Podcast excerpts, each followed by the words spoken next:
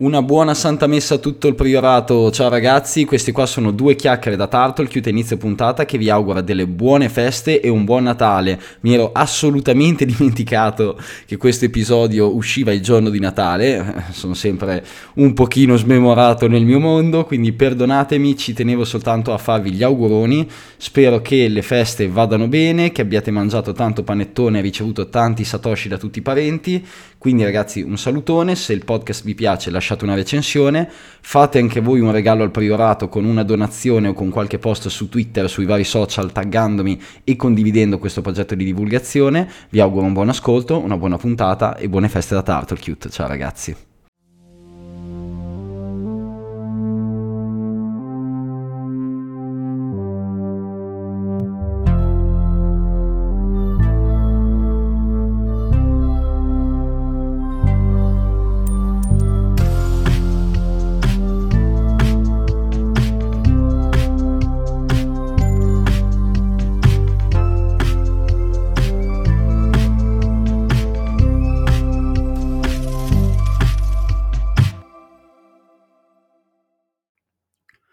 Buon salve a tutto il priorato, ciao ragazzi, siamo arrivati all'ultimo episodio della serie con Riccardo, le cose più belle finiscono sempre, quindi facciamo un salutone a Ricky. Beh, buon, buon, Natale, felice incidente nautico. Questa puntata dovrebbe uscire il 25, o sbaglio, domenica 25. Oddio, non ho fatto i calcoli. Giovedì 22, venerdì 23, sabato 24, domenica 25. Wow! Buon Natale, buon Natale, felice incidente nautico. Perdete tutti i vostri bitcoin. Porca vacca ragazzi, qua mi ha stupito Ricky con questi calcoli avanzati, tante feste, tanti auguroni, buon Natale, spero che avete trovato tanti satoshi sotto l'albero. In realtà noi stiamo registrando un paio di giorni prima perché ovviamente per le nostre tecniche di anonimato e privacy non vogliamo farvi capire in che fuso orario ci troviamo e quindi dobbiamo fare, aggiungere un po' di entropia e un po' di anonymity set. Comunque, no, beh, buon Natale e credo che sia anche l'ultima puntata del 2022. Eh sì, non sbaglio. Eh sì. Ai ai ai, peccato. Beh, sicuramente mi rinviterai Tarto quando avrò meno bitcoin e perderò per l'ennesima volta tutto. Vabbè, ormai gli ospiti rinomati sono, sono, ormai conosciuti e ogni tanto un secondo round vi toccherà farlo in questo podcast. Volentieri. Allora, cominciamo con la puntata, Ricky. Oggi parliamo di eh, la, diciamo, privacy su Lightning Network, quindi eh, un altro layer di Bitcoin che si differenzia dal layer 0 base on-chain e si differenzia sia per le features diciamo, che offre, ma anche lato privacy. Ti va di spiegare un attimino ai nostri utenti quali sono le principali differenze per un utilizzatore di Lightning rispetto ad un utilizzatore di Bitcoin on-chain, diciamo lato privacy, in cosa si differenzia Lightning dal layer base? Sì, in realtà mi piacerebbe iniziare un attimo uh, correggendo una cosa che ho detto l'altra volta, perché poi una persona mi aveva fatto presente sul mio gruppo Telegram e effettivamente sì, ho, ho, spiegato insomma uh, il, modo lo, cioè, il modo in cui l'ho spiegato era per cercare di semplificarlo in modo tale che chi potesse, eh, che, che chi avesse zero competenze in tal senso potesse capirne il concetto, mentre chi avesse un po' di competenze tecniche potesse capirne il concetto nello stesso modo, um, che era il discorso del, del, di inviare Bitcoin tramite IP. In realtà questa cosa qua, questa funzionalità di Bitcoin Core, era presente nella prima versione di, che, che Satoshi Nakamoto ha rilasciato e non è che si poteva inviare direttamente a un IP, ma appunto io potevo specificare l'IP della mia controparte, il suo wallet se era online mi comunicava un indirizzo, una chiave a cui io poi inviavo dei bitcoin. Però appunto volevo, fa- volevo fare quell'esempio per farvi capire come poi effettivamente la privacy su bitcoin è cambiata nel corso del tempo. Uh, quindi piccolo, diciamo, um, non, non, correzione, ma comunque cerca- ho cercato un attimo di mettere a posto e di mettere i puntini sulle i, perché vedi, come ho spiegato anche nel mio gruppo, eh, molte volte quando si parla di questi temi, no, si ha davanti comunque un pubblico molto variegato, c'è il, um, sai, il neofita, c'è l'intermedio, c'è l'esperto. E una cosa che praticamente si fa praticamente da sempre quando si parla con un pubblico del genere è quello di cercare di semplificare le cose, no? L'importante è non semplificarle troppo per rendere e, e per rendere diciamo troppo comprensibile De- deve esserci comunque uno studio dietro da parte di chi ascolta un po' come tutti i bitcoiner che dicono indirizzo uguale chiave pubblica giusto no? che un po' in realtà è una cosa sbagliata no? quando si parla di indirizzi pubblici o chiavi pubbliche si, c- si tende a dire che sono la stessa cosa in realtà ni nel senso sì possiamo semplificarle come la stessa cosa però in realtà sono cose diverse quindi in realtà vedete eh, prendete queste informazioni però come sempre fate do your, your own research quindi fate le vostre ricerche, cercate poi di ehm, migliorare le informazioni che, ehm, che, volete assumere ed educarvi al meglio. Ovviamente noi cerchiamo di farlo in un condensato di un'ora e mezza, che non è per niente facile, soprattutto perché è una modalità solo, solo audio e come ben sapete il 90% della comunicazione è non verbale, quindi noi cerchiamo di metterci il nostro meglio, però appunto potrebbe capitare a volte che eh, andiamo a semplificare dei concetti per renderli comprensibili a tutti. Detto ciò, quindi, perché è importante questa cosa? Perché quando si parla di privacy su Lightning Network, questa cosa prende una piega ancora più enorme, perché se l'altra volta abbiamo cominciato a portarci su argomenti tecnici, su Lightning Network la parte tecnica prende una piega, una piega drastica.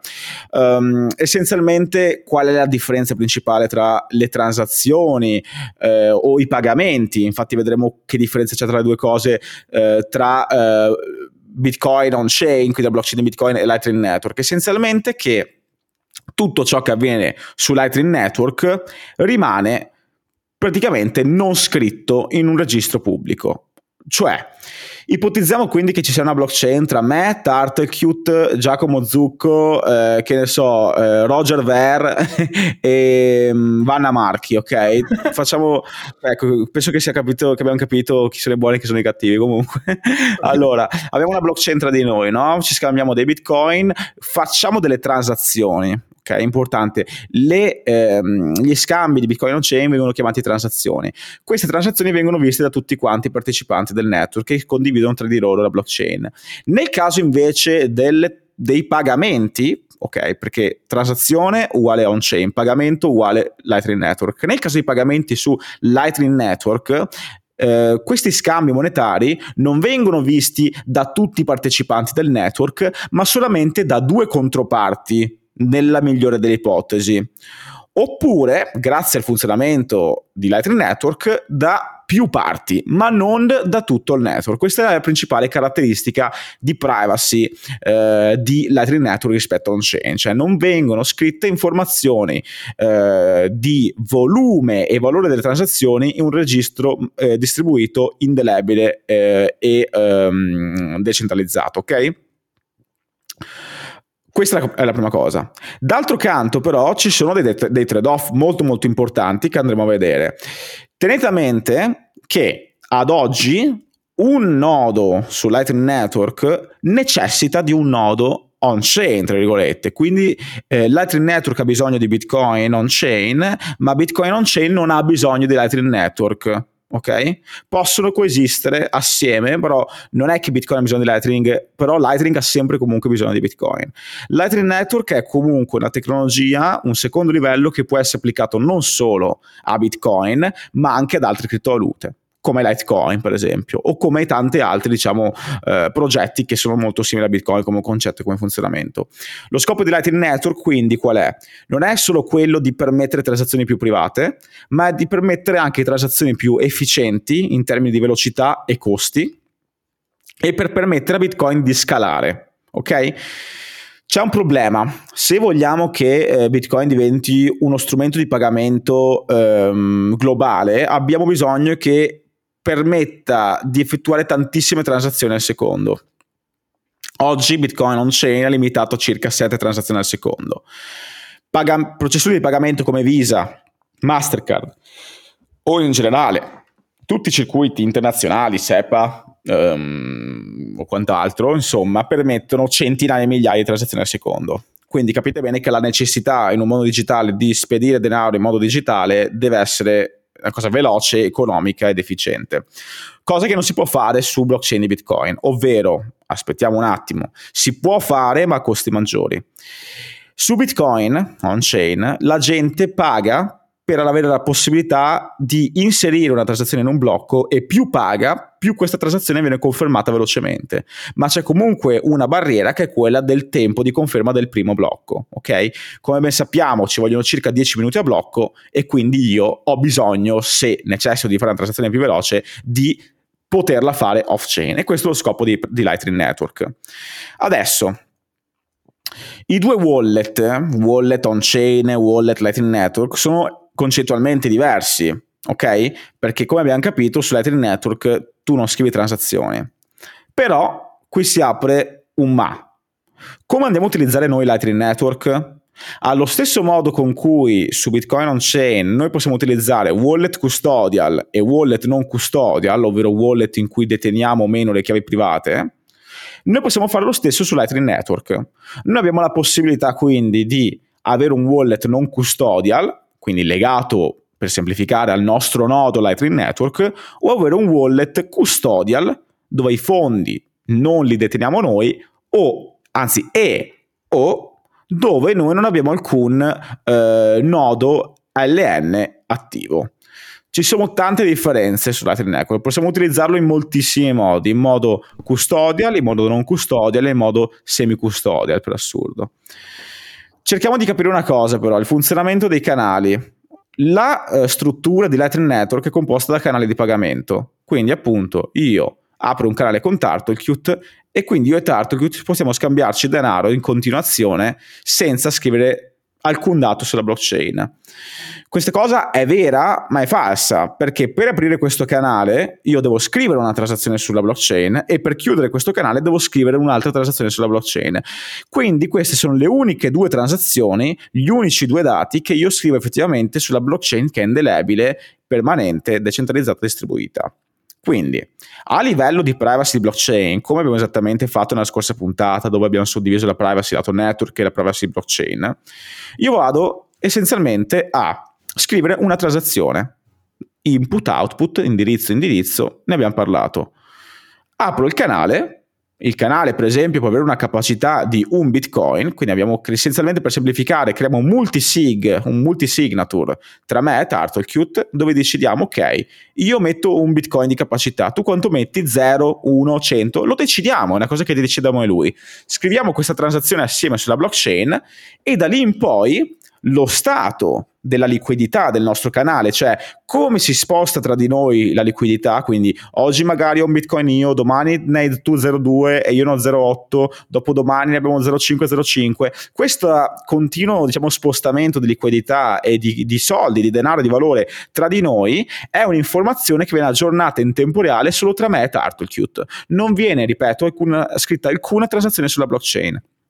Ora, questo canale potenzialmente possiamo lasciar, lasciarlo aperto indetermin- indeterminatamente oppure possiamo decidere quando smettiamo di fare transazioni o se non abbiamo più bisogno di fare transazioni tra di noi, di chiuderlo. Ecco che quando lo chiudiamo viene scritta un'ulteriore transazione nella blockchain di Bitcoin, quindi una transazione di chiusura del canale. Ripetiamo, Lightning Network permette di fare transazioni potenzialmente infinite senza scrivere dati nella blockchain tranne l'apertura e la chiusura di questi canali di pagamento. Adesso, perché è importante capire questa cosa qua dei canali di pagamento? Perché noi non è che possiamo avere solo un canale di pagamento, possiamo averne potenzialmente di infiniti, giusto? Io potrei avere un canale, un canale dedicato con Turtlecute, potrei avere un canale dedicato con Giacomo Zucco, potrei avere un canale dedicato con Vanna Marchi o con altri truffatori fuffaguru di YouTube. Magari semplicemente voglio fargli delle donazioni per fargli capire cos'è Bitcoin, visto che mancano molte competenze a volte. Quindi magari hanno bisogno anche loro di qualche donazione. No, scherzo, non donate loro, donate a questo podcast. e, e, ehm, ed essenzialmente ovviamente io quindi incomincio magari a creare tanti canali, no? Tante transazioni. Ricordiamoci le euristiche della privacy on-chain di Bitcoin. Sappiamo che non dobbiamo fare l'utilizzo di indirizzo, sappiamo che i numeri tondi non vanno bene, sappiamo tante cose. Sappiamo anche che ogni transazione è particolare, sfrutta degli script particolari. Ecco che potenzialmente tutte le transazioni su Lightning e dopo vi spiegherò il perché tutte, di apertura e chiusura sono uniche. Cioè chiunque può determinare che effettivamente quelle sono delle transazioni di apertura o di chiusura di un canale di Lightning Network. E questa è un'ulteriore informazione che noi andiamo a scrivere in, in modo perenne potenzialmente sulla blockchain. Adesso, la problematica principale da tenere a mente di questi canali di pagamento è che sono associati solitamente a, una, no, eh, a un, diciamo, un nodo pubblico, una pub key, una chiave pubblica che identifica il mio nodo di Lightning Network. Quindi, purtroppo, quando noi abbiamo un nostro nodo di Lightning e andiamo a aprire tanti canali con tante persone diverse perché vogliamo fare transazioni al caffè di Bob, perché vogliamo magari andare a pagare il nostro meccanico che una, uh, tre volte al mese andiamo a mettere a posto le cose, perché vogliamo pagare il nostro gommista, perché andiamo nella gelateria sotto casa e non vogliamo ogni volta aprire un canale, ecco che noi diciamo ok, apriamo questi canali, apriamo cinque canali con cinque entità con cui facciamo molte transazioni e insomma scrivo quella transazione. Qual è il problema?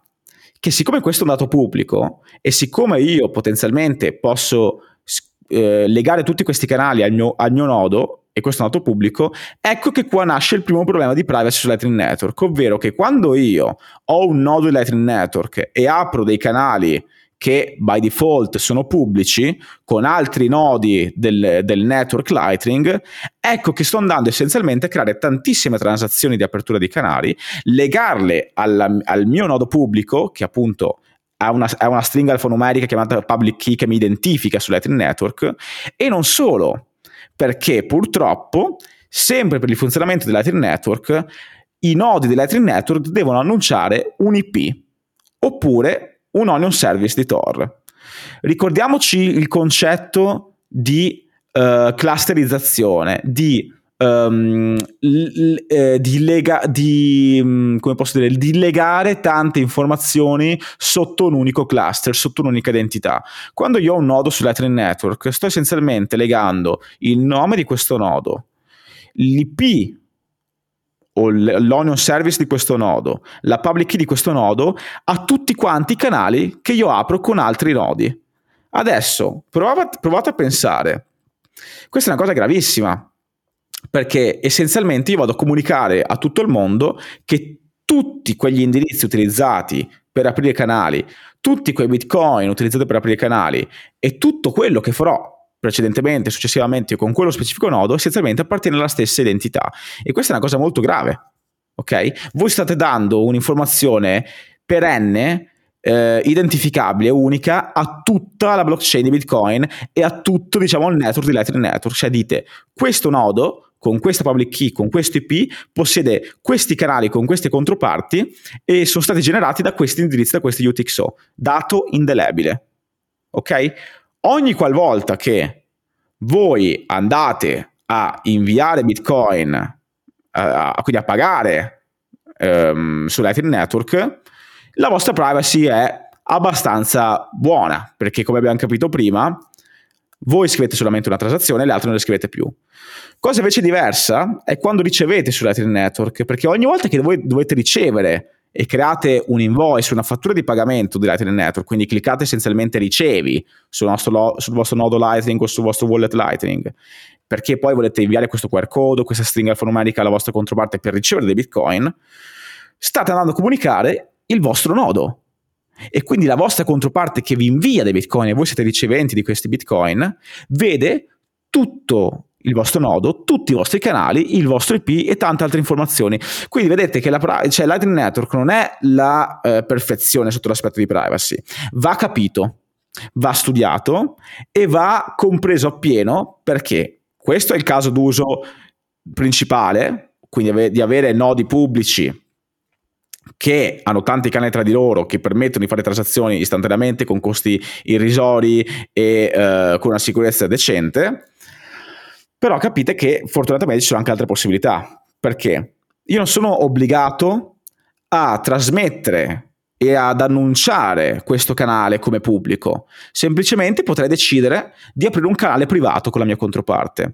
E questa, secondo me, è uno degli aspetti della privacy di Lightning Network più interessanti che la maggior parte di voi dovrebbe comprendere. Purtroppo, i fuffaguru che vi parlano di Lightning Network, che vi dicono aprite canali, aprite nodi, aprite, non vi dicono eh, e non vi danno un'informazione corretta a 360 gradi.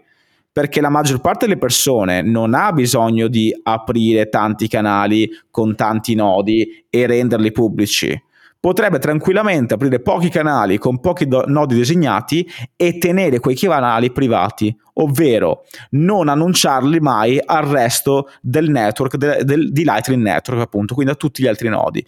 E qual è la bellezza in tutto ciò? È che non avviene alcuna, um, eh, alcun collegamento tra il vostro canale numero 1, numero 2, numero 3, numero 4, numero 5 al vostro IP del vostro nodo di Lightning o alla vostra public key del vostro nodo di Lightning o al nome del vostro nodo, perché questa informazione rimane privata tra voi e l'altro nodo a cui aprite il canale di pagamento, ok? Quindi ricordiamoci, su Lightning Network noi possiamo aprire canali con altri nodi, possiamo annunciarli o non annunciarli. La maggior parte delle persone che vuole utilizzare Lightning Network in modo corretto, in modo non custodial, quindi gestendo le proprie chiavi private, gestendo i propri fondi e gestendo il proprio nodo, dovrebbe farlo tramite apertura esclusivamente di canali privati. Chi vuole invece utilizzare Lightning Network come nodo che fa routing perché può guadagnarci, adesso spiegheremo il perché può, guadagnarci, può avere l'idea di farlo e renderli insomma pubblici. Però ricordatevi che queste informazioni, quindi tutti i canali che aprite, tutte le UTXO che avete utilizzato, tutti gli indirizzi che avete utilizzato per aprire quei canali, vengono legati perennemente al vostro nodo, al vo- all'IP del vostro nodo e a tante altre informazioni che noi possiamo derivare da questo, da questo nodo qua. Ok? E questa è una cosa molto importante. Adesso tenete anche a mente una cosa importantissima, che il concetto di routing, di come i canali di pagamento comunicano tra di loro, di come la liquidità si sposta all'interno di Lightning Network, sfrutta il concetto di onion routing, esattamente come Tor sfrutta il concetto di onion routing su Tor. Vi ricordate che nella prima puntata abbiamo parlato di Tor come quando voi essenzialmente volete connettervi a un sito web, ci sono tre intermediari tra voi e il sito web di destinazione. Ecco, potenzialmente noi potremmo fare la stessa cosa con Lightning Network. Cioè, io non è che sono costretto in realtà ad aprire un canale direttamente con Turtlecute, magari non voglio farlo perché non voglio dargli delle informazioni su di me, non voglio mostrargli i miei indirizzi, non voglio mostrargli il mio nodo, perché come abbiamo capito deve, deve essere instaurata una connessione, uno scambio di informazioni sensibili sulle nostre finanze con Turtlecute, giusto? Ecco, io potrei decidere di aprire un canale con Giacomo Zucco che guarda caso ha un canale con Vanna Marchi, che guarda caso Vanna Marchi ha un canale con eh, Tartocute e in questo modo io grazie ai canali che Giacomo ha, che eh, Vanna Marchi ha, ecco che riesco a fare transazioni con Turtlecute. Quindi questo crea una sorta di separazione di layer tra me e Turtlecute dove non c'è un canale tra me e lui dire- diretto, ma io comunque riesco a comunicare tra- con lui, inviare bitcoin a lui e lui riesce a inviare bitcoin a me, oppure in generale io posso utilizzare Lightning Network grazie a questa cosa qua, in modo più privato. E ricordiamoci comunque una cosa importante dei pagamenti su Lightning Network. Quando Tartocute decide di farsi pagare da me, lui certo mi mostra il suo nodo e mi dice inviami X Satoshi o X Bitcoin a, uh, a, invia questi Bitcoin a me ok? Io poi questi bitcoin li consegno a Giacomo, Giacomo sa solamente che questi bitcoin li ha ricevuti da me e che deve inviarli a Vanna Marchi. Fine, non sa il mittente destinatario. Allo stesso modo, Vanna Marchi sa semplicemente che questi bitcoin li ha consegnati Giacomo e deve inviarli a Turtlecute. Non sa mittente destinatario. Solo io e Turtlecute sappiamo mittente destinatario, perché appunto siamo noi. Ok? Quindi l'onion routing è fantastica come concetto, perché dice che tutti gli intermediari tra te e un altro peer conoscono solamente il passaggio precedente e il passo successivo, non conoscono la strada completa del pagamento, non conoscono mittenti destinatario, però potrebbero esserci dei problemi. Perché? E adesso magari facciamo una pausa e lasciate la parola a Tartukit perché appunto esattamente come è possibile attaccare eh, il network di Bitcoin e tu, tra, eh, diciamo tracciare gli utenti che utilizzano Bitcoin, vi ricordate, lanciano tantissimi nodi civetta, o anche su Tor, la stessa cosa sta accadendo in questo momento, noi possiamo fare lo stesso su Lightning Network.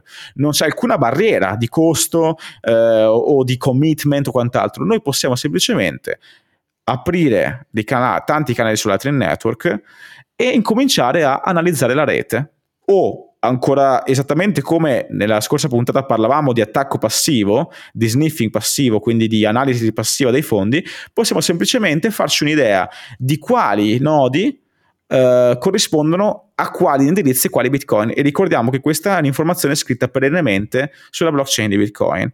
Se vuoi aggiungere qualcosa l'altro se no continuerei perché effettivamente l'argomento di privacy Lightning Network è molto complesso eh, comprende tantissime cose ricordiamoci comunque che ehm, Lightning Network è fantastico, ma va capito. Guarda Ricky, eh, faccio soltanto un piccolo recap abbastanza veloce toccando i punti principali delle varie cose che hai detto perché hai toccato tantissimi argomenti e magari qualche utente, eh, qualche ascoltatore non troppo esperto è rimasto un attimino disorientato. Allora, eh, giusto per fare un riassunto generale, ragazzi, abbiamo detto che Lightning è questo layer sopra Bitcoin e si differenzia da esso perché durante tutte le transazioni che facciamo su Lightning, tranne l'apertura e la chiusura del canale, eh, queste diciamo, transazioni non vengono scritte sulla blockchain, quindi non rimangono scritte eh, permanentemente in un registro distribuito e pubblico, ma sono confidenziali fra noi e il destinatario, mentre gli intermediari sono soltanto a conoscenza, diciamo, di alcuni passaggi della transazione. Data appunto la natura di Lightning, eh, il lato on-chain diciamo è parzialmente più protetto lato privacy, ma siamo un attimino più esposti lato network, quindi dobbiamo fare particolare attenzione a come ci interfacciamo con Lightning, quindi in ClearNet o sotto Tor, eccetera. E parlando al volo dell'apertura o chiusura dei canali, questa è una transazione on-chain e ad essa è anche collegata l'ID pubblico del nostro nodo, quindi la nostra pub key, l'identificativo del nostro nodo Lightning. Dobbiamo quindi fare attenzione se vogliamo mantenere la privacy, diciamo, del nostro nodo, eh, fare attenzione con quali UTXO eh, apriamo canali Lightning. Questo perché? Perché se noi abbiamo 10 canali Lightning, 9 aperti come dei matti pazzi furiosi con output di CoinJoin e uno aperto con dei satoshi che vengono direttamente dal nostro Binance, ecco che noi andiamo potenzialmente eh, secondo alcune euristiche, a collegare poi tutti gli UTXO con cui abbiamo aperto tutti i canali alla nostra identità, perché basta che uno di questi UTXO eh, sia diciamo collegato a noi che andiamo a rivelare poi tante altre informazioni, dato che sono sempre collegate allo stesso nodo Lightning. Un altro caso in cui andiamo a eh, rivelare l'ID del nostro nodo Lightning è quando creiamo delle invoice, quindi quando riceviamo dei fondi e creiamo la classica invoice, il QR code che mostriamo a colui che ci invia i fondi, ecco che andiamo anche lì a mostrare l'ID pubblico del nostro nodo. Con l'ID del nostro nodo eh, è possibile, andando su alcuni siti come per esempio 1ML, Unboss o tanti altri, andare poi anche a capire altri dati sul nostro nodo Lightning, quindi farsi un'idea della capacità, quindi capire quanti canali ha, quanto grandi, quanti fondi potrebbe circa eh, diciamo contenere quel nodo, anche se questa non è un'informazione pubblica, eh, diciamo, sono tutte informazioni aggiuntive su di noi che divulghiamo. Quindi Lightning è un ottimo strumento di privacy, va utilizzato con la testa e va capito. Un'ultima cosa è appunto nell'utilizzo personale, ricordatevi che i canali si differenziano in canali annunciati e non annunciati.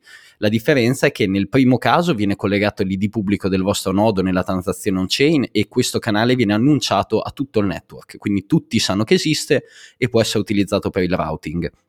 Se invece è un canale non annunciato, ecco che questo non viene collegato all'ID del vostro nodo e eh, ne sono a conoscenza soltanto voi, ovvero col- colui che crea il canale, e l'altra controparte, ovvero l'utente cu- verso cui aprite il canale. Questo non garantisce che questo canale rimanga nascosto a vita, perché eh, è come se, come se io raccontassi un segreto a Riccardo, ovvio che lui può andare a spifferarlo ad altre persone e nel caso dei canali non annunciati funziona esattamente uguale. È un segreto che abbiamo io e la mia controparte e mi devo comunque fidare che la mia controparte non lo vada a dire ad altri utenti nel resto del network. Bravissimo, e questa è una cosa importantissima, no? Perché esattamente come l'altra volta parlavamo di anonymity set su Bitcoin, l'anonymity set su Lightning sta, eh, cioè essenzialmente è con chi aprite canali con chi scambiate informazioni, perché queste controparti conoscono qualcosa su di voi e potrebbero condividerlo al resto del network, direttamente o indirettamente, in modo volontario o in modo non volontario. Adesso eh, io mi rendo conto che in realtà vorrei parlare di tantissime cose, anche l'altra volta nella puntata precedente volevo parlare di mille cose, ma manca il tempo. volevo comunque dirvi che eh, c'è un intero capitolo che tratta appunto della privacy, della sicurezza della privacy eh, di Lightning Network sul libro Mastering Lightning Network di Andreas Antonopoulos. Libro che se posso fare un piccolo shield artwork che tra l'altro eh, ho tradotto e verrà pubblicato in formato cartaceo, eh, ebook eh, su Amazon ma anche reso comunque gratuito e disponibile tramite PDF. Quindi comunque eh, tenete a mente che tra un mesetto circa gennaio 2023 uscirà la, la traduzione italiana di Master Lightning Network. Perché è importante? Perché c'è un capitolo intero chiamato Security and Privacy of Lightning Network, ovviamente in inglese, in italiano è Sicurezza e Privacy di Lightning Network, eh, che tratta tutte queste tematiche. Ci sono tantissime tipologie di attacchi, di difesa, eh, di come funziona effettivamente la privacy su Lightning Network e non non a caso lo, lo dico e eh, lo dico con orgoglio, tale capitolo è, scr- è, stato scritto completamente da un certo Istvan Sheresh Andrash, che era, non a caso, uno dei due dei crittografi che lavoravano appunto con me su Wasabi.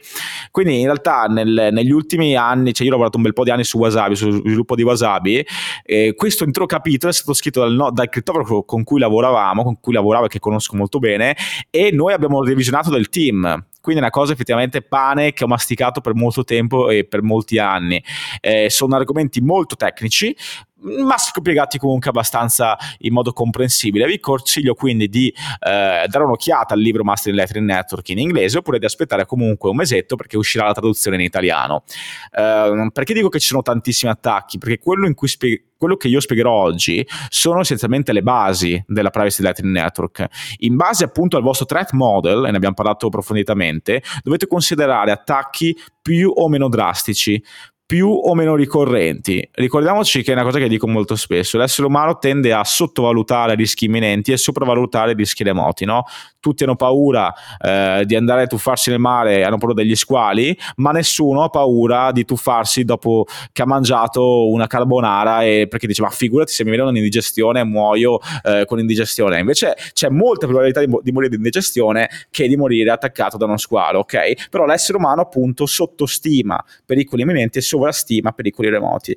Ecco che il pericolo più imminente che io vedo nell'Lightning Network è l'ignoranza su questo tema, è la non conoscenza di cosa è un nodo, di come funziona un nodo e di come un nodo viene interfacciato tutte queste transazioni, aperture, chiusure di canale, eccetera. Questa è la base che dovete conoscere se volete lanciare il vostro nodo e se volete utilizzare Bitcoin su Lightning Network in modo corretto.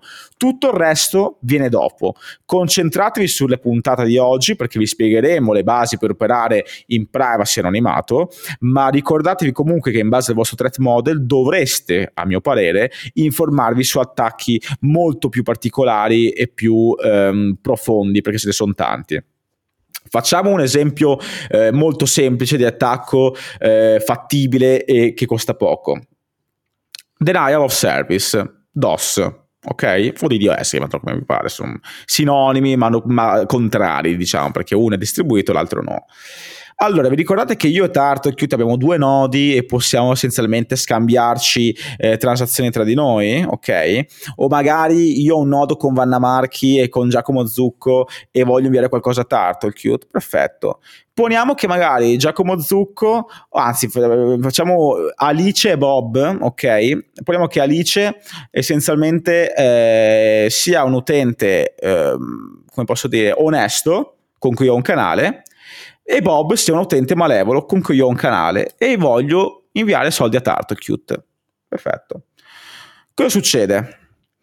Che Bob potrebbe dire, cavolo, io voglio tracciare Riccardo. Come posso fare a tracciare Riccardo? Magari Bob potrebbe attaccare il nodo di Alice, mandarlo offline e fare in modo che tutti i miei pagamenti verso Tartocute passino per il suo nodo e in questo modo potenzialmente potrebbe incominciare a sniffare un bel po' di traffico, un bel po' di traffico e di dati su come io e Tartarcute scambiamo valore. Quindi questo è uno dei primi attacchi. La differenza principale a livello di network e di attacchi e di funzionamento a livello di network tra le transazioni Bitcoin on chain e su Lightning Network è che i, no- i nodi su Lightning Network per comunicare, per inviare e ricevere soldi devono sempre ed esclusivamente essere online. Le transazioni su Bitcoin non hanno bisogno di avvenire online. Io posso tranquillamente inviare dei Bitcoin a Tartocute, lui potrebbe essere, che ne so, uh, visto che l'altro giorno ha inviato un meme a trombare con la sua ragazza, no? E non ha bisogno di essere online. Lui potrebbe, potrebbe tranquillamente essere uh, sull'Himalaya, scalarlo, eh, non ha copertura, eh, lui non vede la transazione. Io la faccio, la comunico al network di Bitcoin, il suo indirizzo uh, riceve quei Bitcoin, ok? Per semplificare. Lui non li vede ancora, però quando si risincronizzerà la blockchain di Bitcoin li vedrà vedrà uno stato aggiornato. Su Lightning invece è diverso. Io per inviare soldi a Turtlecute devo essere online e lui deve essere online, se no la transazione non avviene. E questa è una cosa molto importante da tenere a mente.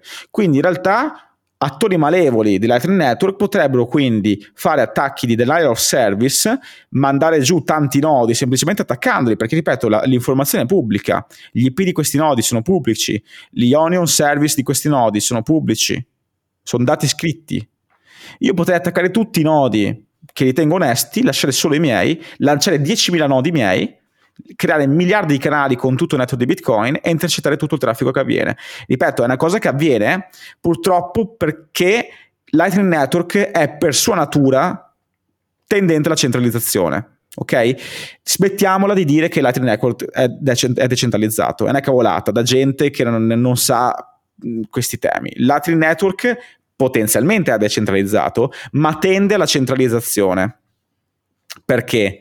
Perché proprio come struttura, come, come, come è creato, eh, si stanno formando, ed era ovvia la cosa, grandi hub, grandi nodi che hanno tantissime canali con tantissimi altri nodi e quindi un network reach dice una, una diciamo un um, come posso dire in italiano Tartar network reach una, una mm. Copertura ok una copertura a livello del network che è enorme cioè io magari potrei collegarmi al nodo di Async, che se non sbaglio, anzi il nodo di Bitfinex, che se non sbaglio è il nodo più collegato e con più capacità. Il più grosso è Bitfinex. Ecco, Bitfinex, quindi giochiamo in casa. potrei collegarmi al gioco di Bitfinex e essenzialmente potrei al 99.99% semplicemente aprendo un canale con Bitfinex inviare o ricevere pagamenti da e verso Turtlecute. Bello, bellissimo, giusto? Il problema qual è però? Che noi dobbiamo fidarci di questo nodo cioè, questi grandi hub, questi grandi nodi hanno una comprensione di come si spostano le finanze a livello di Lightning Network enorme, perché la maggior parte delle transazioni vengono instradate grazie ai loro nodi, perché hanno tanti canali, tanta capacità e tanto network reach, tanta copertura. Quindi in realtà una cosa importante a tenere a mente è che se volete avere privacy dovete ricordare che l'anonymity set e la privacy del vostro nodo è data dai nodi a cui siete collegati ha molto più senso sotto un aspetto di privacy fare tante cose diverse. Magari creare un nodo con un, uh, un canale con un nodo piccolino, un canale con un nodo grande, un canale non annunciato, un canale annunciato, insomma, sta a voi in base al vostro threat model, in base a cosa volete raggiungere.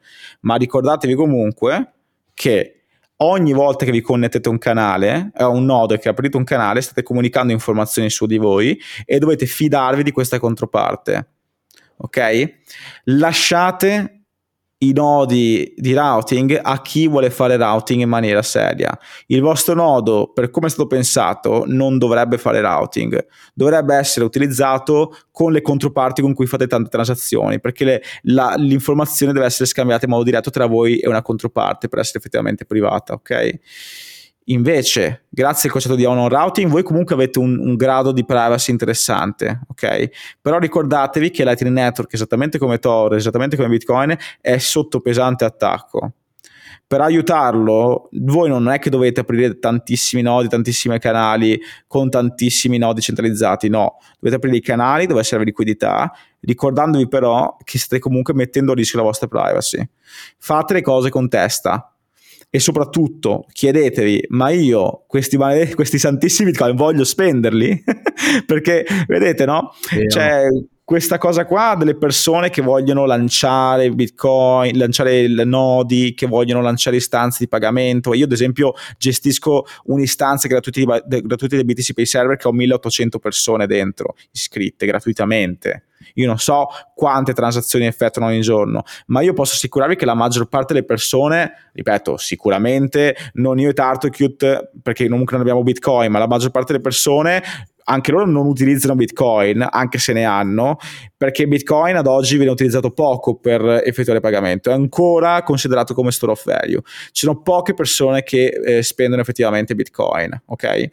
Quindi chiedetevi, ha senso minare la mia privacy e mettere a rischio le mie finanze per comunque una misera, diciamo, ricompensa in Satoshi per quello che faccio di routing? Non lo so. Dovete, secondo me, come utenti finali, pensare a Lightning Network come una possibilità alternativa di spendere Bitcoin o di ricevere Bitcoin in maniera più privata. Ricordatevi comunque dei pro e contro di Lightning Network rispetto all'on-chain.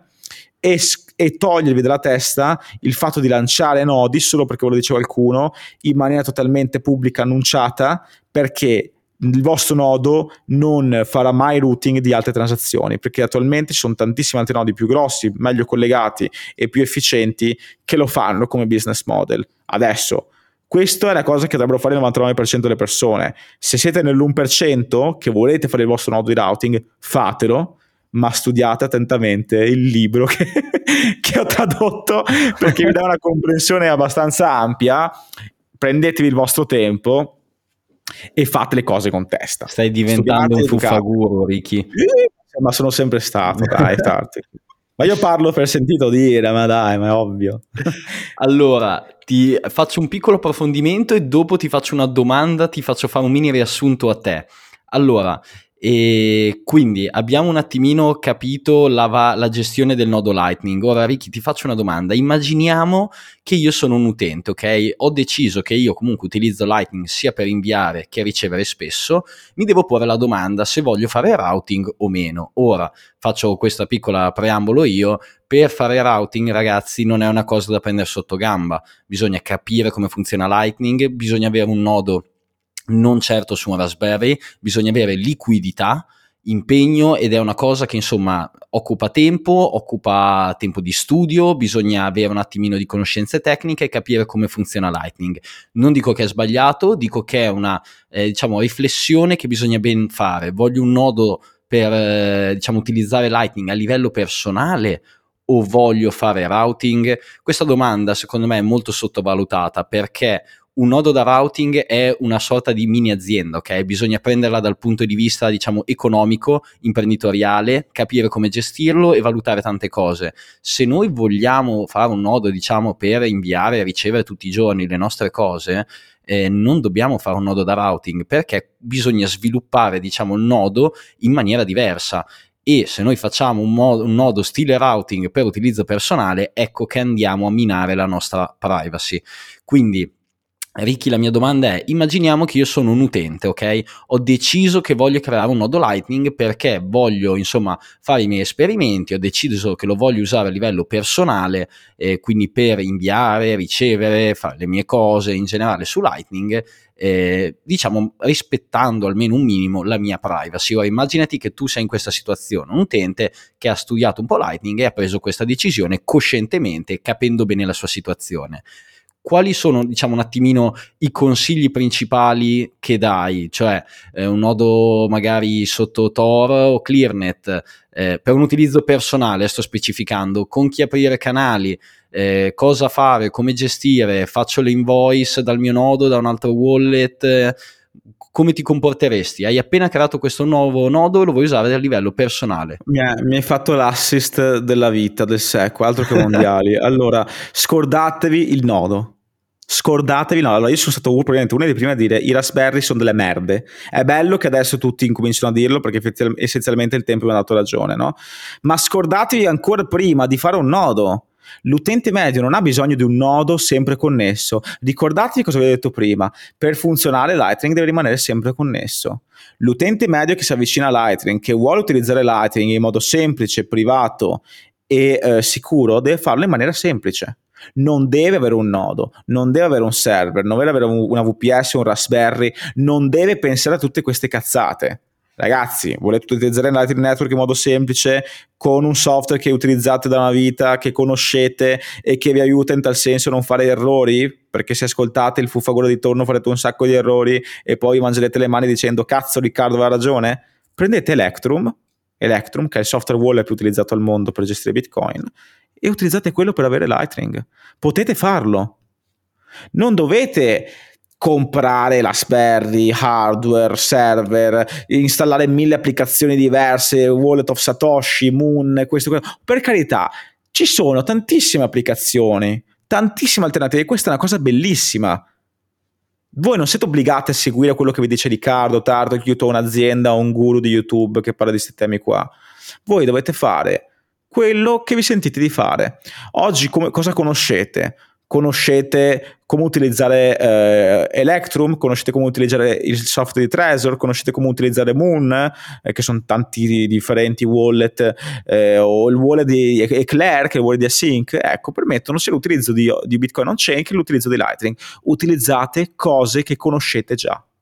Non buttatevi a capofitto su temi nuovi, non ce n'è bisogno. La maggior parte dei wallet Lightning, fortunatamente, sono costruiti in modo tale da preservare la vostra sicurezza e privacy. Ok? Tutti perché è un tema importante che viene sentito in modo serio. Adesso ci sono wallet più o meno privacy oriented, ma comunque tutti garantiscono un decente livello di privacy e sicurezza. Ma quello che deve fare l'utente medio, Turtlecute, è fare le cose semplici. Fare utilizzare un software che già conosce, io dico Electrum perché è il software più utilizzato al mondo, e basta. Poi pian piano continuerà a seguire i podcast di Riccardo, i podcast di Turtlecute, i video di Riccardo, il gruppo eh, Bitcoin Sicurezza e Privacy di Telegram di Riccardo, il canale Privacy Folder di Turtlecute e assimilerà nuovi contenuti nuove cose. Ma le, le persone devono fare cose semplici con software che già conoscono. Quindi incominciate a utilizzare qualcosa che conoscete. Se non ha una, una, la possibilità di utilizzare Lightning Network, perfetto, cercate un nuovo software. Testate questo software in testnet. Una delle cose più importanti che viene detta è che voi non dovete rischiare i vostri veri bitcoin. Ah, ovviamente, se siete fortunati ad avere bitcoin, non avete perso tutti come me in un incidente nautico, beh, siete molto fortunati. Però non siete obbligati a spenderli, a rischiarli, ok? Sono unici, sono rari, sono da preservare, giusto? Non fate come me, non perdete tutto. Usate la testnet.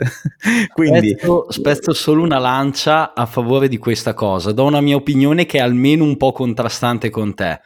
Ragazzi, se volete sperimentare e odiate, io almeno personalmente odio usare la testnet perché se ci rischio, non dico tutti i miei fondi, una, um, qualche satoshi, per quanto sia rischioso faccio le cose usando di più la testa. Quindi non è che un Raspberry, ah è vietato fare un nodo su Raspberry, semplicemente scordatevi di fare nodi Lightning da routing eccetera su Raspberry. Per sperimentare, secondo me è un'opzione che è comunque giusta per avvicinarsi a questo mondo e vedere un attimino come funziona. Da qui a fare un nodo con capacità di mezzo un bitcoin su un Raspberry, ecco che magari ci rifletterei un po' più volte prima di farlo. Allora, Tarti, chissà che a me piacciono le macchine, non le automobili, perfetto. A me, quando ero un diciottenne, mi piaceva tantissimo guidare una Ferrari, ma sbaglio oppure mi hanno obbligato a fare la scuola guida di teoria e pratica, a guidare per due anni una macchina sotto X cavalli, eccetera.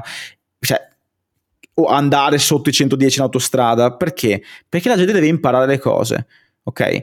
Usate una Panda, per il vostro, per il vostro ehm, nodo wallet, non dovete usare una Ferrari all'inizio, ok? Perché la Panda è una macchina perfetta, è perfetta. Perché la maggior parte delle persone non ha bisogno di una Ferrari, ha bisogno di una Panda per, per l'utilizzo quotidiano eh, de, de, de, della, della propria vita, capito? La Ferrari la potete usare, nessuno vi obbliga a non guidare una Ferrari, ma se siete neopatentati, minchia, state attenti. Quindi possiamo usare strumenti, certo anche um, in testnet, in mainnet sono, sono, scelte vostre, anch'io personalmente mh, mm, non utilizzo molto la testnet perché in realtà, eh, ripeto, probabilmente eh, è, cioè, sai, le conoscenze, le competenze eh, mie sono diverse da quelle magari di, di, una persona media che si sta avvicinando a questi temi. Però io credo che la persona media che sta avvicinando a questi temi dovrebbe incominciare a studiare un po' di più e a rischiare un po' di meno. Perché? Ricordiamoci che i bitcoin sono unici, sono limitati, sono finiti. Ma la maggior parte delle persone che oggi leggete i, i, i diciamo, le notizie su Google o quant'altro che vanno nelle discariche a cercare i bitcoin è perché esattamente sottovalutavano rischi imminenti. Nessuno pensa mai al futuro, tutti pensiamo a domani, ma oggi massimo domani, chi è più, un po' più sveglio pensa al domani. Cercate di capire il valore dei bitcoin, non il costo il valore di questi preziosi Satoshi. L'acqua costa poco, ma ha un valore inestimabile. Ok? La stessa cosa è Bitcoin. Cioè, stiamo parlando di scarsità digitale. Stiamo parlando del primo elemento decentralizzato, digitale, raro, unico, matematicamente eh, indistinguibile, insomma tutte queste belle, belle parole al mondo. Ha un valore inestimabile. Tenete i vostri bitcoin, se ne avete, eh, belli stretti e se volete imparare, leggete, informatevi, investite sulla vostra educazione, esattamente come state facendo adesso, quindi se tu adesso sei qua che mi ascolti, dopo 40 e fischia minuti ad ascoltarmi, è perché essenzialmente stai facendo una cosa giusta, hai capito che vuoi educarti, vuoi comprendere appieno le cose. Nessuno ti vieta domani di lanciare il tuo nodo su Lightning o su Mainnet, su Tesla, sono cavoli tuoi. Io personalmente siccome lavoro in, nel mondo della sicurezza e della privacy su Bitcoin, ma comunque in, a livello generale da tantissimo tempo, ne sento di tutti i colori ogni giorno, di gente che perde fondi. Guarda, proprio oggi una persona mi ha scritto oggi, guarda, leggo un attimo adesso due ore fa, una persona che ha aperto un canale col mio nodo e che ha problemi. Ok? Ha problemi, non sa, eh, ha avuto un problema. Perché ricordiamoci che anche Lightning Network è una cosa in continua evoluzione, può cambiare sempre, si possono trovare dei bug, delle vulnerabilità, dei problemi. La maggior parte delle persone non deve utilizzare Lightning Network, deve utilizzare cose che conosce già, cose semplici. Bitcoin è semplice, è testato, funziona bene. Lightning Network ha uno scopo diverso, ok? Usatelo se ne avete bisogno. Essenzialmente come CoinJoin, come gli swap, tutte queste cose qua usate le cose che, di cui avete bisogno, non buttatevi a capofitto solo perché qualcuno vi, vi, dice qualcosa. Certo, io personalmente vi consiglio caldamente di studiare questi temi, non solo di Lightning Network, non solo di Bitcoin, non solo di privacy sicurezza, perché? Perché Bitcoin è qui per rimanere e quindi dovete conoscerlo essenzialmente ed esattamente come dovreste conoscere internet, perlomeno le basi fatelo, fate un commitment di tempo, di energie e anche di denaro a volte eh, per capire bene questi temi. E poi pian piano compratevi la Ferrari. Risparmiate, guidate, evitate di fare incidenti. Se li fate non importa, potete comunque ripartire, a meno che non siano incidenti molto gravi, e poi prendete la vostra Ferrari e andate a, cor- e andate a correre al Nürburgring, ok? Um, tutto qui. Comunque, siccome sai che ogni tanto piace andare OT per smorzare un attimo comunque anche la, il podcast, um, tenete a mente che ci sono tante cose di cui parlare sulla privacy di Lightning. Potremmo parlare, accennare per esempio ad Atomic Multipath Payments, ok? Che è una cosa interessante del funzionamento di Lightning. Ricordate quindi che potenzialmente io quando voglio inviare a Tartu il Qt dei Bitcoin, non abbiamo un canale tra di noi, io sfrutto canali di altri, ecco, se questi altri sono eh, dei, degli utenti malevoli, dei nodi malevoli, ecco che potrebbero tracciare l'intero importo che io voglio inviare a qualcuno. Non sanno teoricamente la migliore delle ipotesi chi, però vedono comunque un importo fisso. E quindi, secondo le euristiche dell'analisi del, del, del Lightning Network, dicono okay, questo è un pagamento di 1, 2, 3, 4, 5 bitcoin, non lo so, a qualcuno.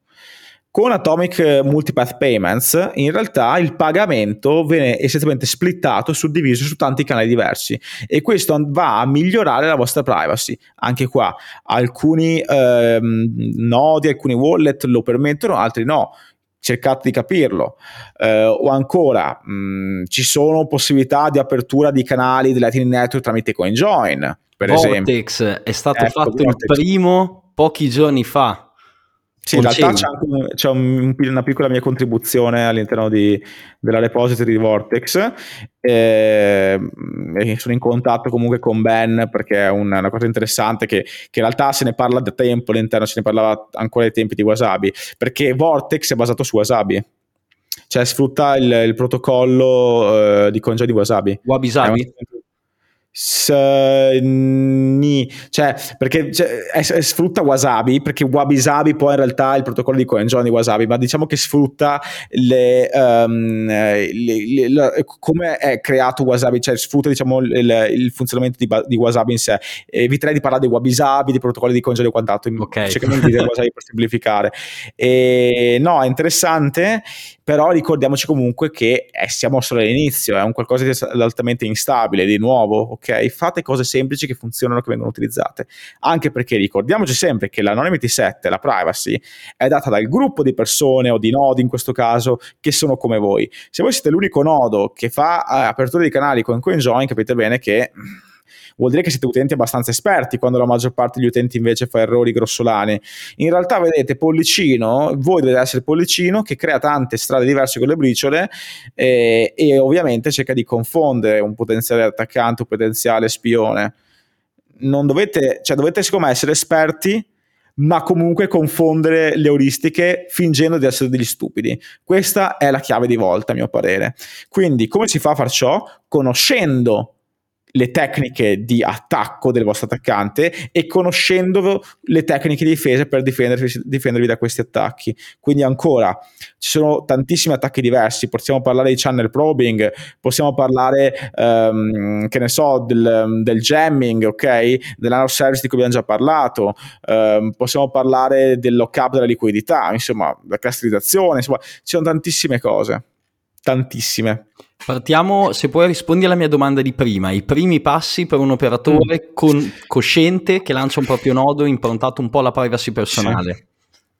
Allora, um, vorrei dire un'altra cosa, secondo vai, me, vai. perché inizialmente se abbiamo parlato del, della differenza tra custodia e non custodia, io penso che la maggior parte del, degli utenti non, avrebbe, non, non, abbia comunque necessità di un nodo, ok? Cioè la maggior parte degli utenti oggi vuole semplicità, utilizza degli exchange, utilizza dei, dei wallet custodial, utilizza dei web wallet e allo stesso modo forse dovrebbe utilizzare wallet custodial anche su Lightning. Certo, lo so che va contro comunque la natura di Bitcoin, che vuole essere una cosa non custodial, codec vuole essere una cosa eh, senza intermediario o quant'altro, perché sappiamo appunto che le third party sono security holes, le terze parti sono delle scatole chiuse, le scatole nere, però l'utente medio che si avvicina deve incominciare, secondo me, a testare i vari software, anche custodia, non è un problema. In base a cosa? In base al valore e al volume delle proprie transazioni, ok?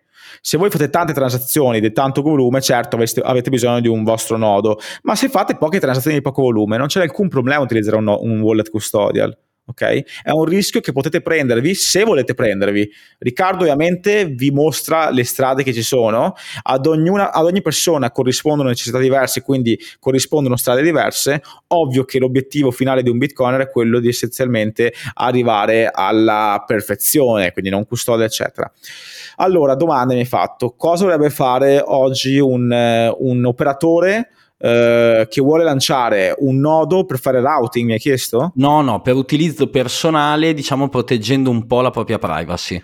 Allora, eh, sicuramente questa persona deve chiedersi io con chi faccio transazioni, eh, con, a chi vado a avere bitcoin o da chi ricevo dei bitcoin. Perfetto.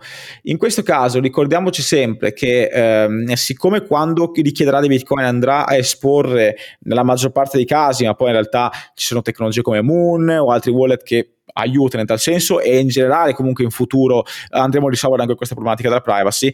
Attualmente però nella maggior parte delle implementazioni di software di wallet di Lightning Network o di, lo, di nodi che sono la stessa cosa eh, per semplificare il Lightning Network, io vado a condividere la mia public key. Quindi dovete capire con chi andrete a fare transazioni, ok? E aprire canali con loro. Fine. Fine. Le, le, I canali di pagamento vanno aperti solamente ed esclusivamente con chi fate spesso transazioni. Se non fate spesso transazioni con quella specifica eh, entità, allora potreste pensare ad aprire un canale con un nodo di cui vi fidate. Il nodo di cui vi fidate potrebbe tranquillamente essere quello di Bitfinex, potrebbe essere quello di Riccardo Masutti che si chiama Bitcoin Sicurezza e Privacy, potrebbe essere il nodo del priorato, se non sbaglio anche te, eh, un nodo del priorato di questo No, podcast. no, non pubblico, ecco. non pubblico. ecco, vedete, vedete, non pubblico perché? Perché il threat model è diverso. Quindi voi in base al vostro threat model dovete chiedervi, ok, io quali informazioni voglio e sono disposto a condividere con quali entità?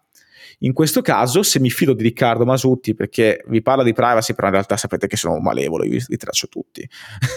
in realtà potreste decidere, no scherzo, di, di aprire un nodo sì, con me. Certo. no, ma è vero, vedi, cioè è un concetto di fiducia, di chi vi fidate, di chi volete fidarvi. Questa è la cosa che dovrebbe fare un operatore, trovare delle controparti che ritiene affidabili, aprire nodi con, eh, canali con queste controparti a propria scelta se pubblici o privati. Adesso, secondo me, aprire tutti pubblici non va bene, aprirli tutti privati non va bene lo stesso, perché ricordiamoci che l'anonymity set e la privacy è data dall'entropia, dalla casualità. Non dovete essere distinguibili, dovete essere indistinguibili, dovete essere utenti come tutti gli altri, ok? Allora, cosa significa ciò? Ah, ecco, una cosa molto importante che scordo, perché noi ovviamente parliamo di privacy, ma io tengo molto anche al tema della sicurezza. Cercate di aprire esclusivamente canali con persone che potete contattare se avete dei problemi. Perché ricordiamoci che siccome il funzionamento di Lightning Network e dell'apertura e chiusura dei canali di pagamento equivale per semplificare a un multisignature dove entrambe le controparti devono accordarsi sullo stato di un canale e su come aprire e chiudere quel canale, cercate di aprire canali con controparti, con nodi che riuscite a contattare in caso di problemi, perché problemi ne avrete, e ve ne assicuro, ne avrete tanti, e adesso faccio un piccolo, un, un piccolo esempio, eh, per evitare di perdere soldi. Allora, io ho un nodo su, di Lightning e questo nodo per mia scelta, ok, ho deciso di hostarlo su OVH che era essenzialmente un, eh, uno dei più grandi, se non il più grande hosting di, di, di siti e di server in Europa. Allora, Riccardo, sai, eh, lui ovviamente sa che l'essere umano è stupido e sottovaluta rischi imminenti e sopravvaluta altri rischi, però Riccardo avrebbe mai pensato che sarebbe andato a fuoco un intero decine di container di quella cazzo di VH in Francia? Ebbene sì, il mio nodo, che era dentro un server in un container di VH, che dovrebbe essere il migliore hosting in Europa, è andato a fuoco. Ok? Adesso, se, se, Riccardo non avesse aperto nodi o, cana- scusate, non avesse aperto canali con controparti con cui poteva parlare, probabilmente queste controparti avrebbero potuto chiudere il canale, quindi far perdere potenzialmente soldi a Riccardo, o addirittura chiuderli in modo tale da fregare Riccardo. Perché tra le varie eh, specifiche di Lightning Network c'è la chiusura eh, unilaterale o ehm, collaborativa dei canali. E ricordatevi che la vostra controparte potrebbe fregarvi. Perché potrebbe chiudere il canale con uno stato del canale stesso che non corrisponde al vostro. Quindi il fatto di poter comunicare sempre con la vostra controparte è importante perché vi permette anche di evitare non solo di farvi fregare, non solo di far chiudere un canale che magari di cui avete bisogno, ma soprattutto per non perdere soldi. Perché i soldi, ricordatevi che li perderete se utilizzate Lightning in modo sbagliato e commettendo errori grossolani anche qua. Quindi perché eh, esclusivamente, secondo me, persone cui potete contattare o entità o aziende che potete contattare per prevenire problemi imminenti, ok? O anche problemi remoti. Vi andrà a fuoco la casa? Speriamo di no, però capita. Nevicherà un macello, vi se, se, se crollerà il tetto da, sul vostro nodo? Non lo so, potrebbe capitare verrà un acquazzone, potrebbe capitare. Tutte queste cose qua vanno considerate ancora prima di lanciare un nodo. Abitate una zona sismica, il, il circuito elettrico di casa vostra salta spesso, ci sono sbalzi di corrente, di tensione. Ecco, sono tutte cose che possono mettere a serio repentaglio e rischio il vostro nodo, i vostri fondi e non solo lato sicurezza ma anche privacy. Questa è una cosa che so che Tartcute eh, adora perché probabilmente sono stato io il, tra i primi, forse il primo a parlarne, no?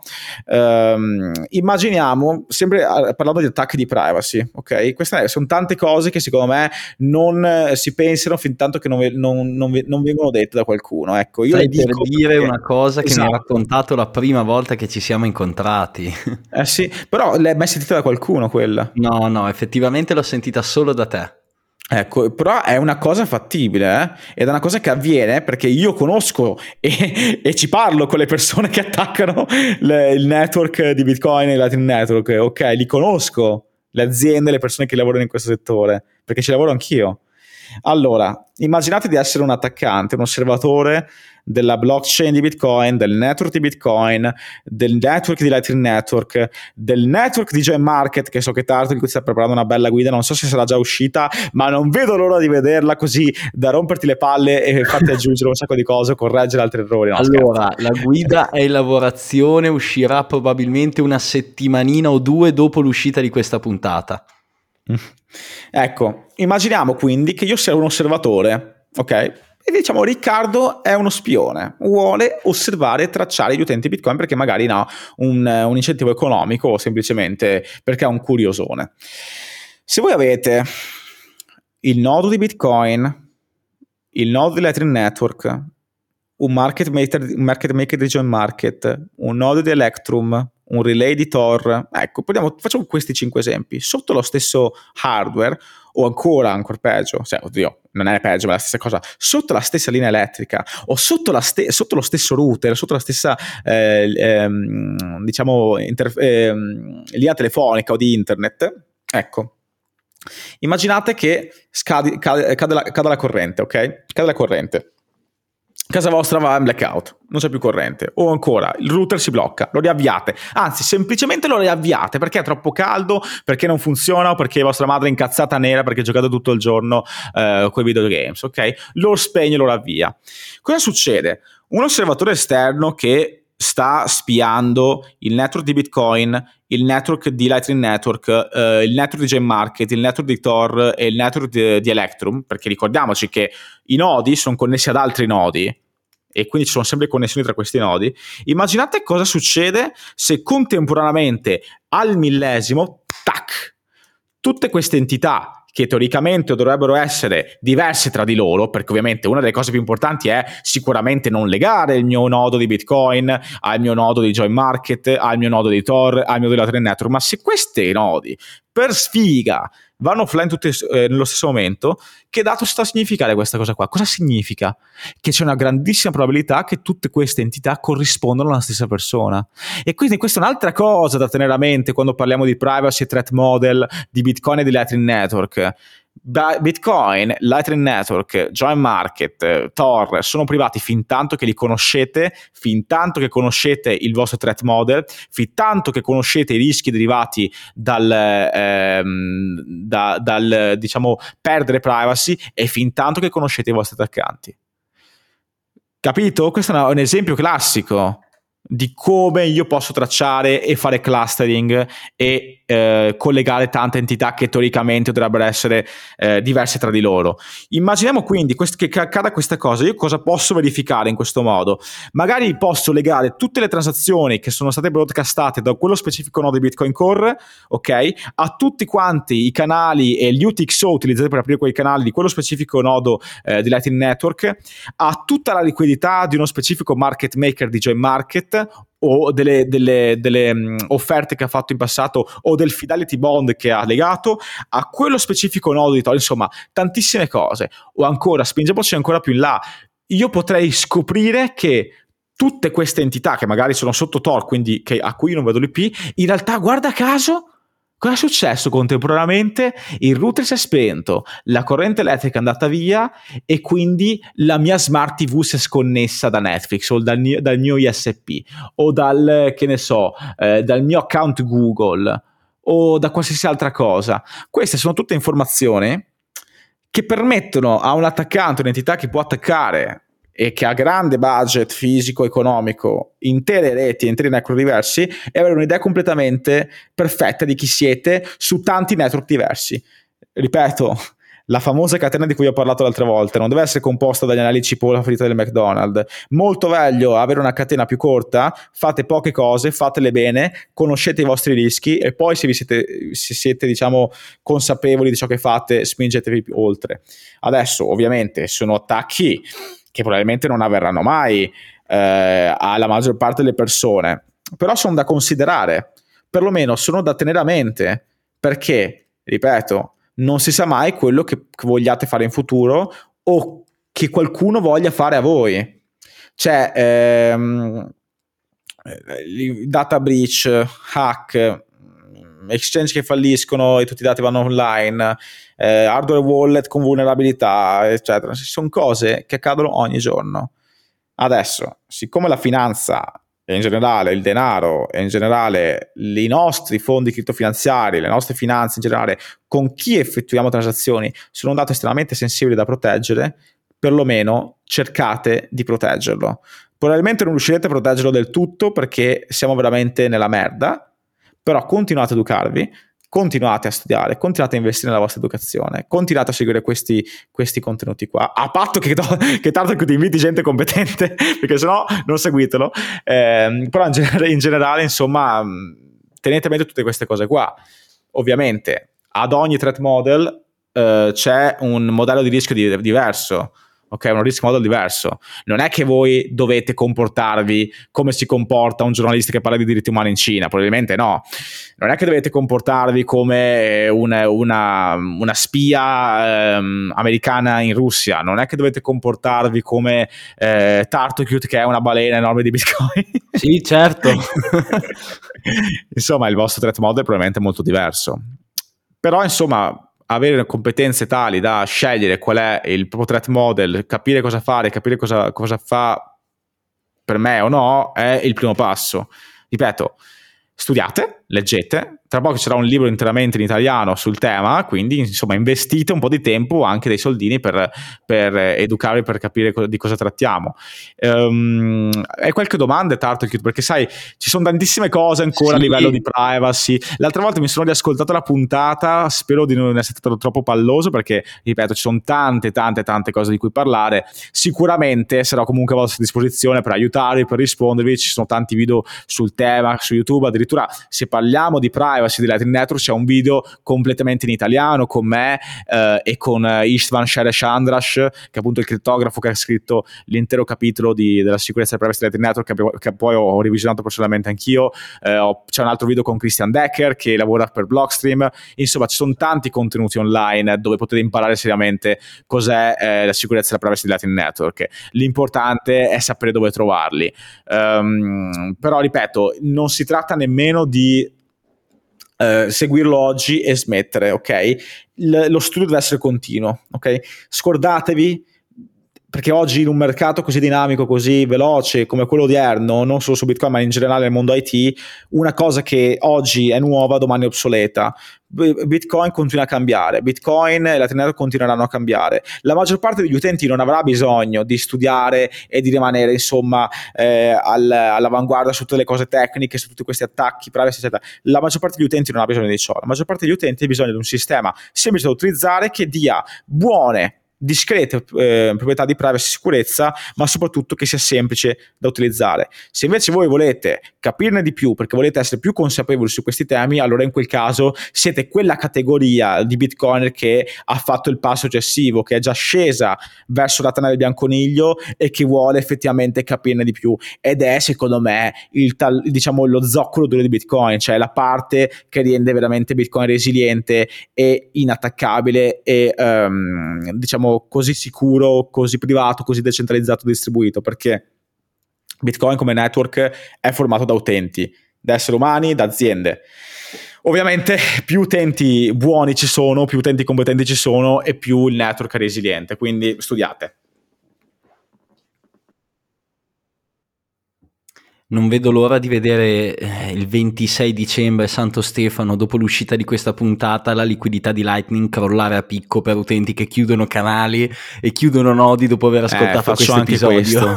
faccio anche questo. Vedete, i risultati sono, i risultati sono diversi, no? Perché faccio un esempio, no? Ad esempio, sui miei corsi, ehm, io cal- calcolo che ovviamente eh, ho un pubblico variegato, no? Anche quando parlo di speech, un pubblico variegato. Eh, quella volta a Bologna, che parlai di eh, vulnerabilità eh, oppure eh, di backdoor all'interno delle, dei, degli hardware wallet, eccetera, le, eh, i feedback sono stati tre diversi.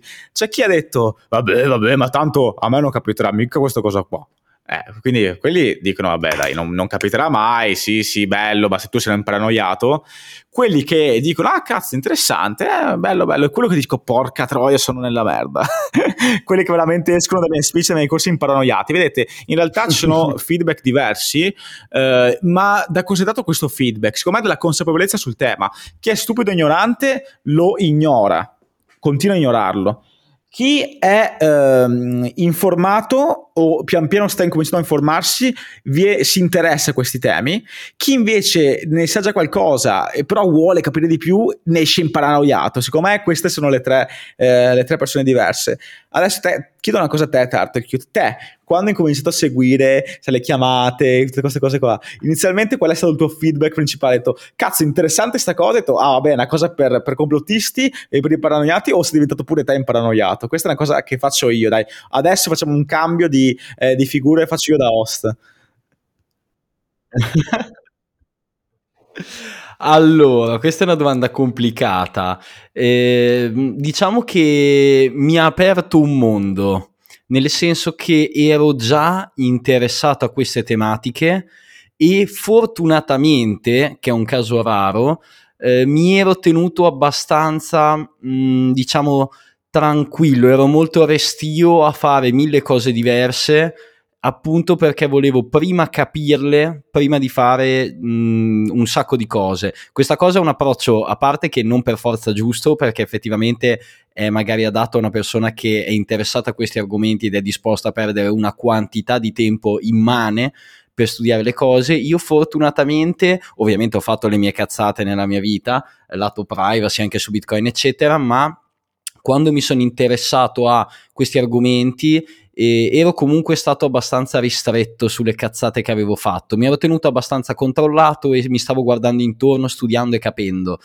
Poi eh, avevo già in me un, un, interesse verso la privacy e tutto, e lo dico pubblicamente, questa cosa l'avevo detta a Riccardo, e appunto i video, le serie di video di Riccardo e le sue live per me sono state una cosa molto motivante assieme a vari video di Giacomo Zucco, eccetera, proprio per la creazione del personaggio Turtle Cute e quindi già interessato alla privacy, non magari ancora a conoscenza di molti argomenti, per me sono state un po' una fonte di ispirazione, nel senso che stavo studiando, mi stavo guardando attorno, eh, ho visto tanti nuovi argomenti e da lì poi ho approfondito. Io tipo onestamente join market l'ho sentito mm, la prima cioè volta come Intel me forse che nessuno ne parla vedi sono tutte quelle cose sì che eh, io vedi purtroppo siccome ci sono tante cose di cui vorrei parlare no? Io non, come vedi non faccio mai cose troppo tecniche passo passo ok? Perché siccome c'è già tanta documentazione e lascio comunque fare altre persone queste cose qua.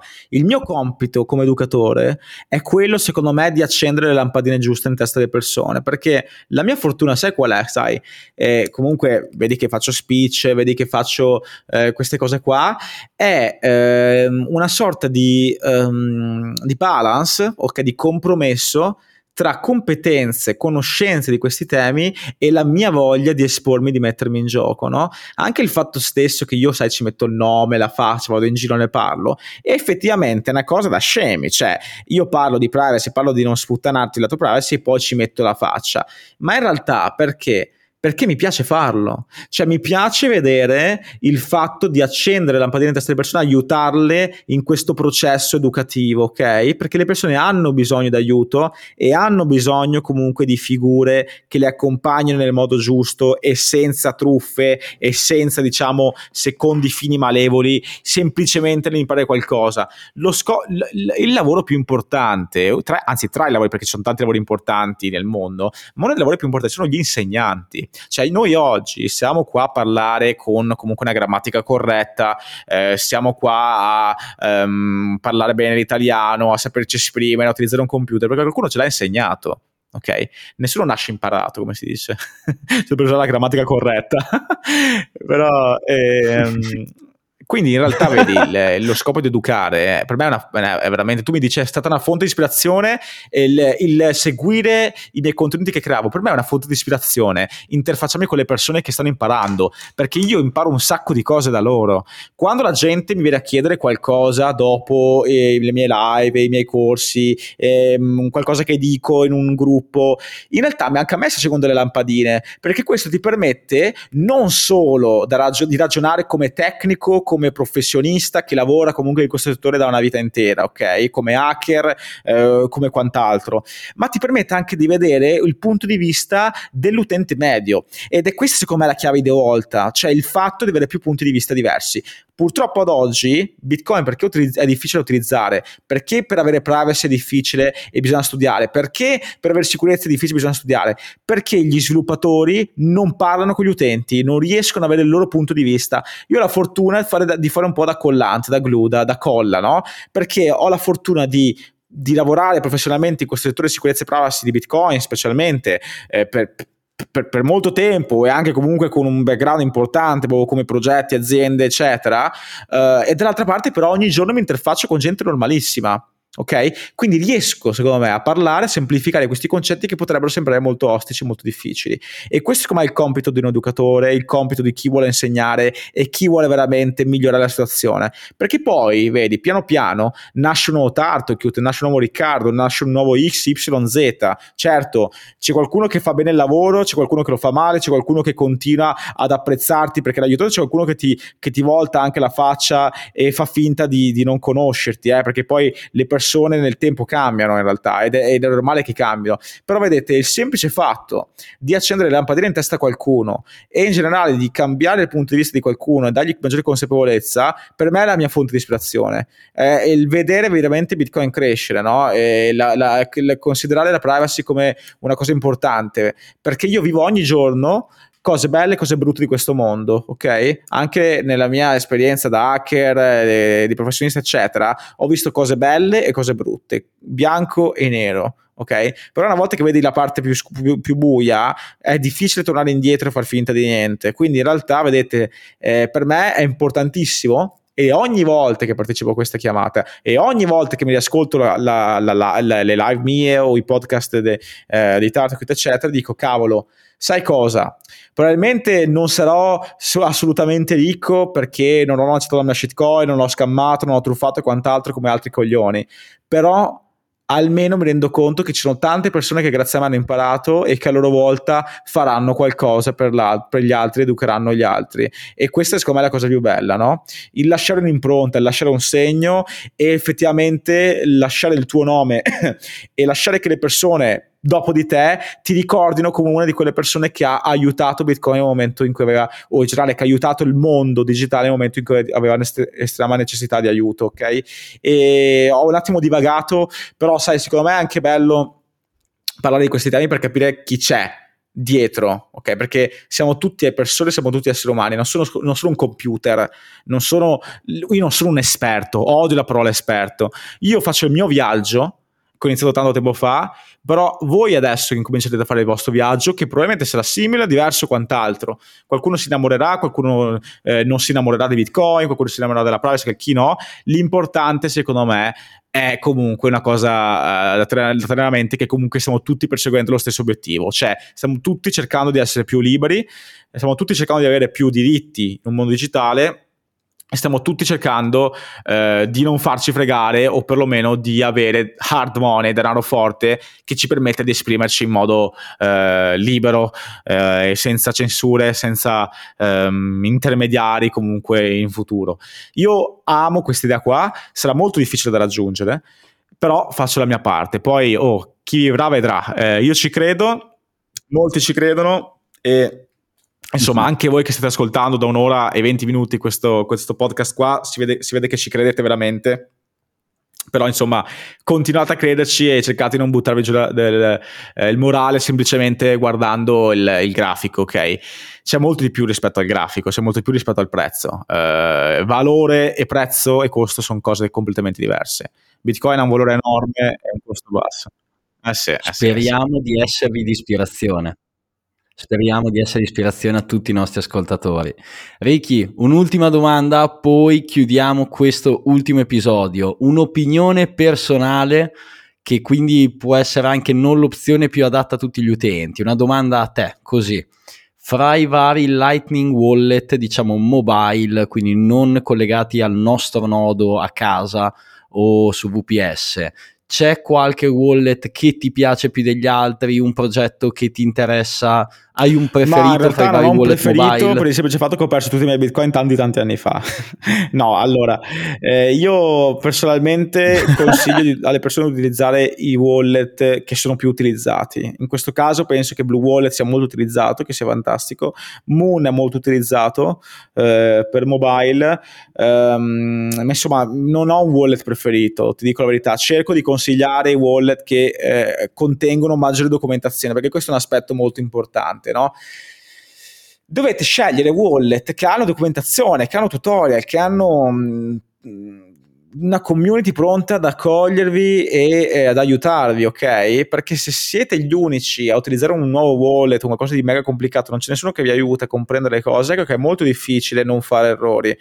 Eh, ripeto, ci sono tante scelte, ci sono tante strade, non ne ho uno preferito, ti dico la verità, Tartu, ad oggi. Eh, io però cosa credo, cosa penso? Che la maggior parte delle persone su desktop dovrebbe utilizzare Electrum per interfacciarsi con Lightning Network e credo che la maggior parte delle persone dovrebbe utilizzare Blue Wallet eh, per interfacciarsi con, eh, con Lightning Network da mobile. Ovviamente eh, possiamo parlare di nuovo di open source, closed source, ne abbiamo parlato alla prima puntata. La sicurezza è un modo di vedere le cose, non è che c'è sicurezza perfetta, ci sono solo punti di vista diversi um, allo stesso modo come la privacy. Eh, io potrei tranquillamente dire, ma sì, ma che, a me, me che me ne frega eh, di far sapere a Turtle Cute Wallet SRL che ho comprato eh, un gelato oppure ho inviato una donazione al podcast di Turtle, cioè insomma il threat model, la privacy non è che dovete diventare imparanoiati da, da, da, oggi a domani, cioè dovete trovare un pizzico di paranoia per comprendere i vostri attaccanti, ma dovete rendere le cose semplici. Ad oggi, appunto, credo che i wallet più semplici siano quelli che ho menzionato, eh, né più né meno. Eh, poi, ripeto, tutti i wallet prima o poi integreranno anche ehm, Lightning Network Spero che gli exchange integreranno prima o poi Lightning Network, ma a prescindere da ciò, la domanda che dovete porvi è: ma io Lightning Network lo utilizzo? Lo voglio utilizzare? I miei bitcoin li spendo? Non li spendo? Allora, se semplicemente volete, volete, avere un po' di soldini in, in, Lightning Network, in un wallet Lightning, perché magari andate alla conferenza e volete, volete eh, testare degli ATM, oppure volete fare donazioni, oppure insomma volete giochicchiarci, va benissimo anche un wallet custodial, anche closed source, che ve frega, cosa avete da perdere? Se invece volete utilizzare Bitcoin come forma di pagamento giornaliera perché vivete in Bitcoin, perché siete nel Salvador, perché andate in vacanza, perché comprate le gift card, perché donate a, a, a Tartukit, perché vi iscrivete di qua, insomma, in quel caso ecco che andrebbe scelto un wallet probabilmente non custodial. Tutto sta nel trovare il miglior compromesso tra sicurezza, privacy, semplicità e convenienza, ok? Convenienza intendo proprio di costi. E costi possono essere economici o temporali, quanto tempo ci metto a. E questo dovete sceglierlo voi. Eh, ci sono tante possibilità, tante cose. Fate le cose più semplici per il vostro attuale eh, percorso dove vi trovate nel vostro viaggio di Bitcoin. Poi nulla vieta che un domani possiate creare eh, un nuovo anello della vostra catena, aggiungerlo e finalmente avere una catena ben salda, ben resiliente che vi permetta non solo di non perdere tutti i vostri bitcoin, ma contemporaneamente di perderli tutti in un incidente nautico.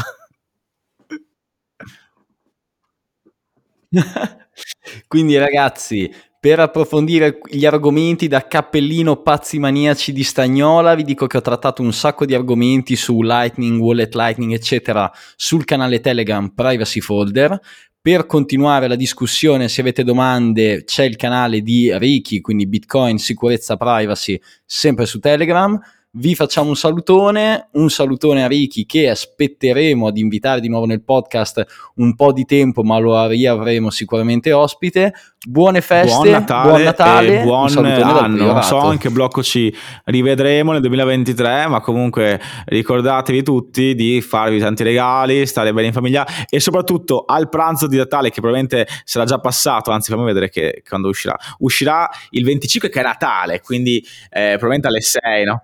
Azzo. Allora, qui al, ce- al cenone sera, di Natale, prima di pra- prima della la vigilia della cena di vigilia di Natale, è il pranzo di Natale. Vabbè, i vostri parenti vi diranno: Sì, ma sti bitcoin, ma quanto hai perso? Eh? Beh, guarda qua il furbetto, il, il genio della finanza. E dite: Guarda, mamma, papà, nonna, nonno Bitcoin è molto altro, non c'è il prezzo e poi orange pillateli con questo podcast con Riccardo che parla di attacchi eh, sulla privacy, no?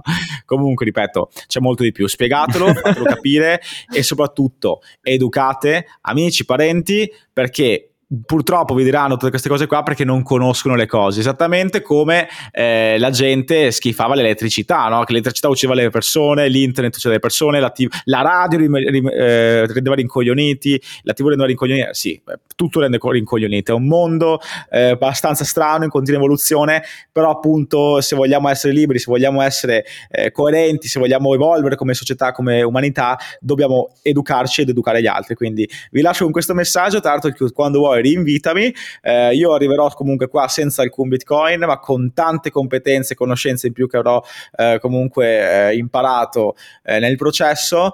E che dire, grazie ancora. Spero che queste quattro puntate, questa miniserie vi sia piaciuta.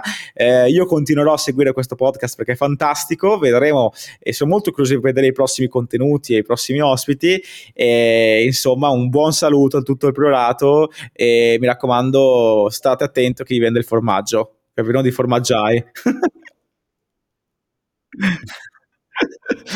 Lo sappiamo che Riccardo segue questo podcast solo per copiarmi gli ospiti che inviterò su, su questo canale nelle sue live. Ah, no, ti, att- ti, attaccherò, ti attaccherò e guarderò chi vuoi invitare ragazzi. in anticipo così lo invito prima io e ti fotto sia la privacy che le idee. Sappiate che questa chicca è perché volevo invitare due ospiti che mi ha fregato subito Riccardo nelle sue live e quindi ho deciso di invitare più avanti allora, io dico inconsapevolmente però in realtà avevo installato Riccardo. un virus nel computer per quello, eh, che lo sapevo già.